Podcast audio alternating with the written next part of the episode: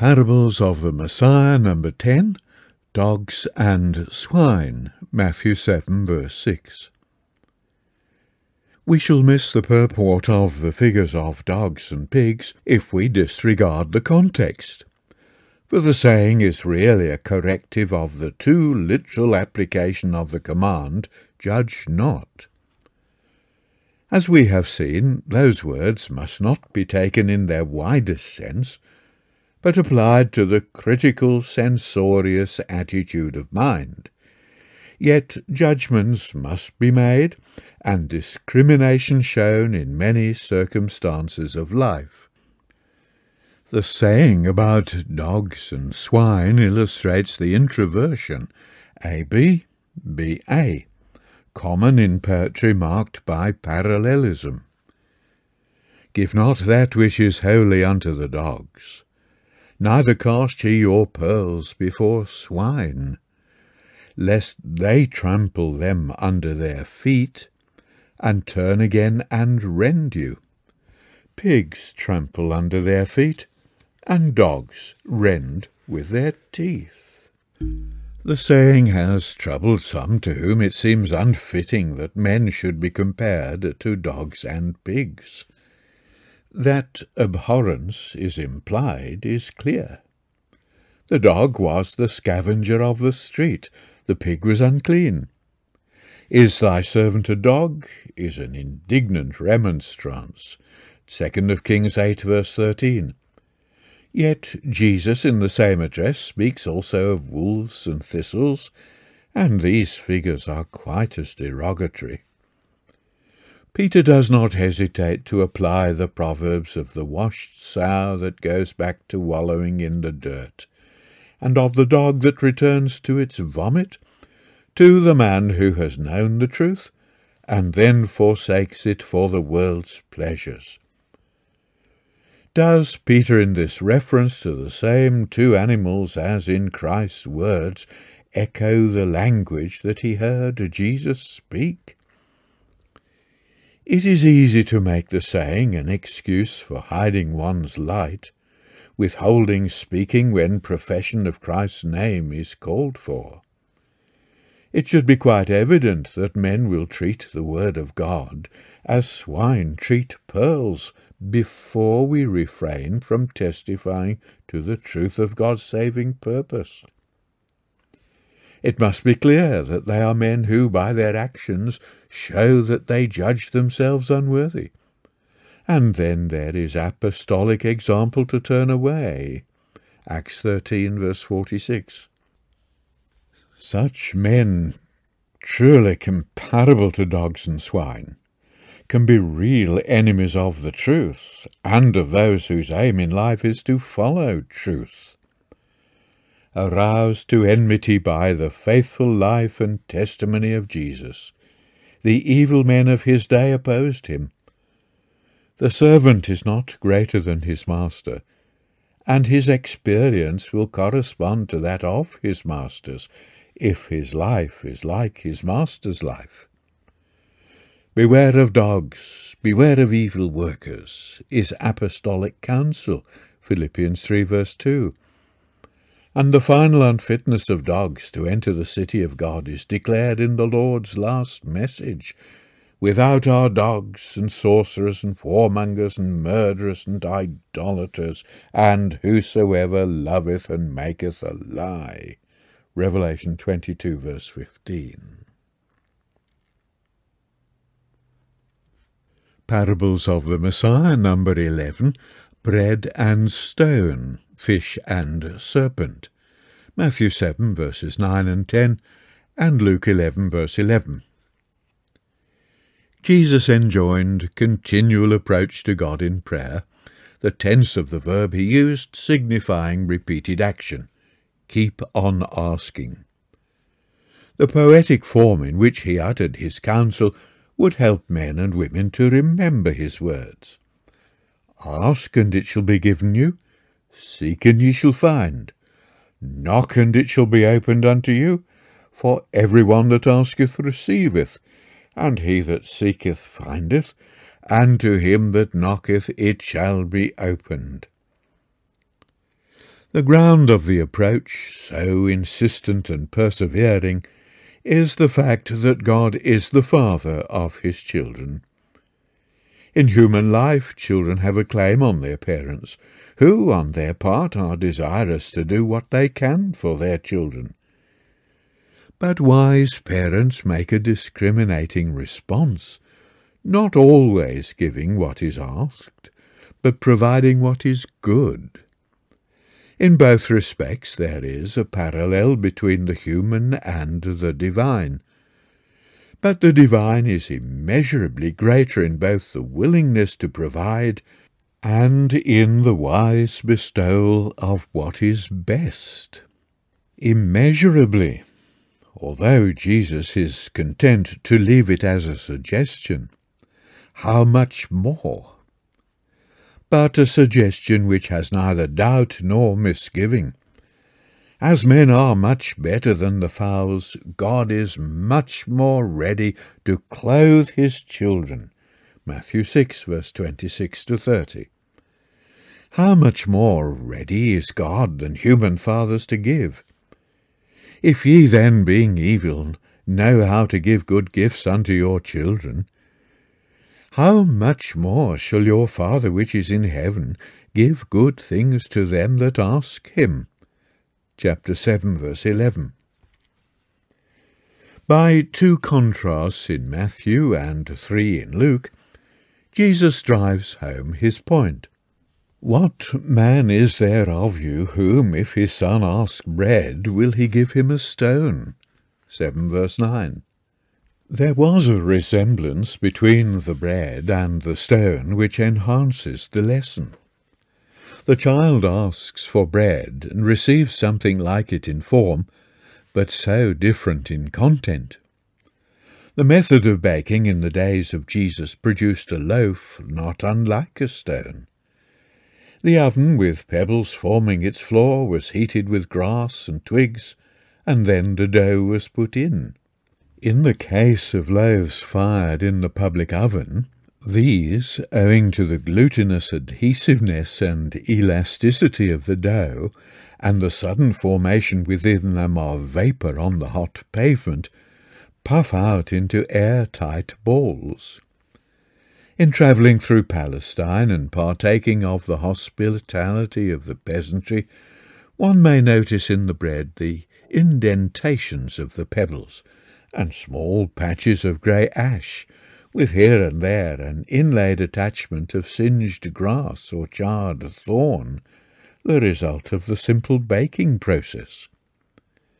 Such a similarity between a loaf and a stone would suggest that stones be made into bread when Jesus was tempted in the wilderness. Being so like the bread he needed, the stones would make the appeal very potent. In the second contrast, Jesus said, If he ask a fish, will he give him a serpent? It has been suggested that by the word translated serpent is meant not a literal serpent, but a scaleless fish, therefore prohibited to be eaten. Leviticus 11 verse 12. Serpent-like, found in the Sea of Galilee, three feet long, often caught in the nets, and, of course, thrown away like the dogfish of our waters. While the word generally denotes a serpent, Liddell and Scott include a kind of fish in their list of meanings of the word. If then the suggestion be correct, and it seems feasible, Jesus in this saying is making a contrast between food allowed by the Lord of God and that which was unclean. Luke adds the third contrast. If he shall ask an egg, will he offer him a scorpion?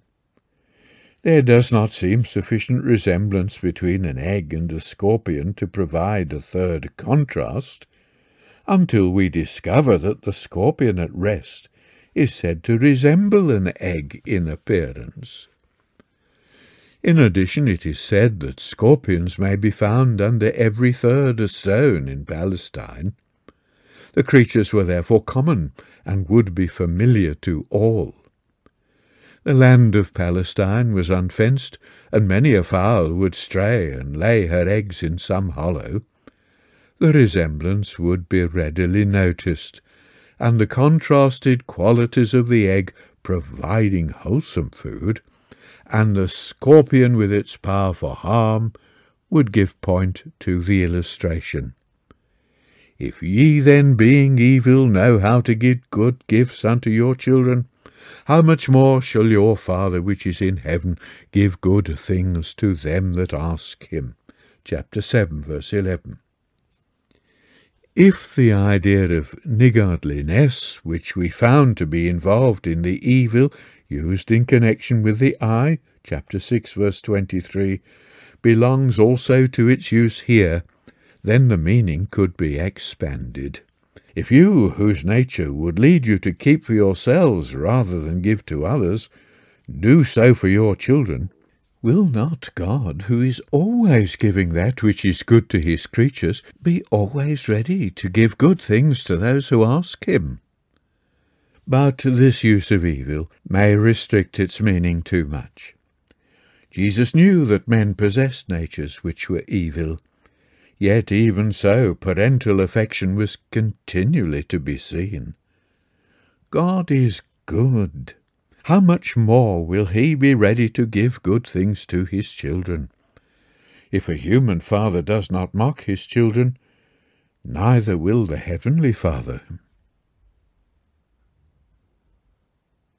Parables of the Messiah, number 12, The Two Ways.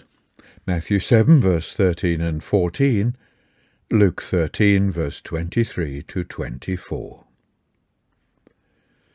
One writer has drawn a picture of men going to the holy city, and, travelling the road, they come to the point where they must leave it to climb the hill by which they enter through the gate into the city. The broad way looks inviting, it is spacious and easy. This is the way, one says. No, says another, who knows more about the place. That road leads to Gehenna outside the city. We must turn here to climb, or we shall not get in. It may be some such situation was in the mind of Jesus.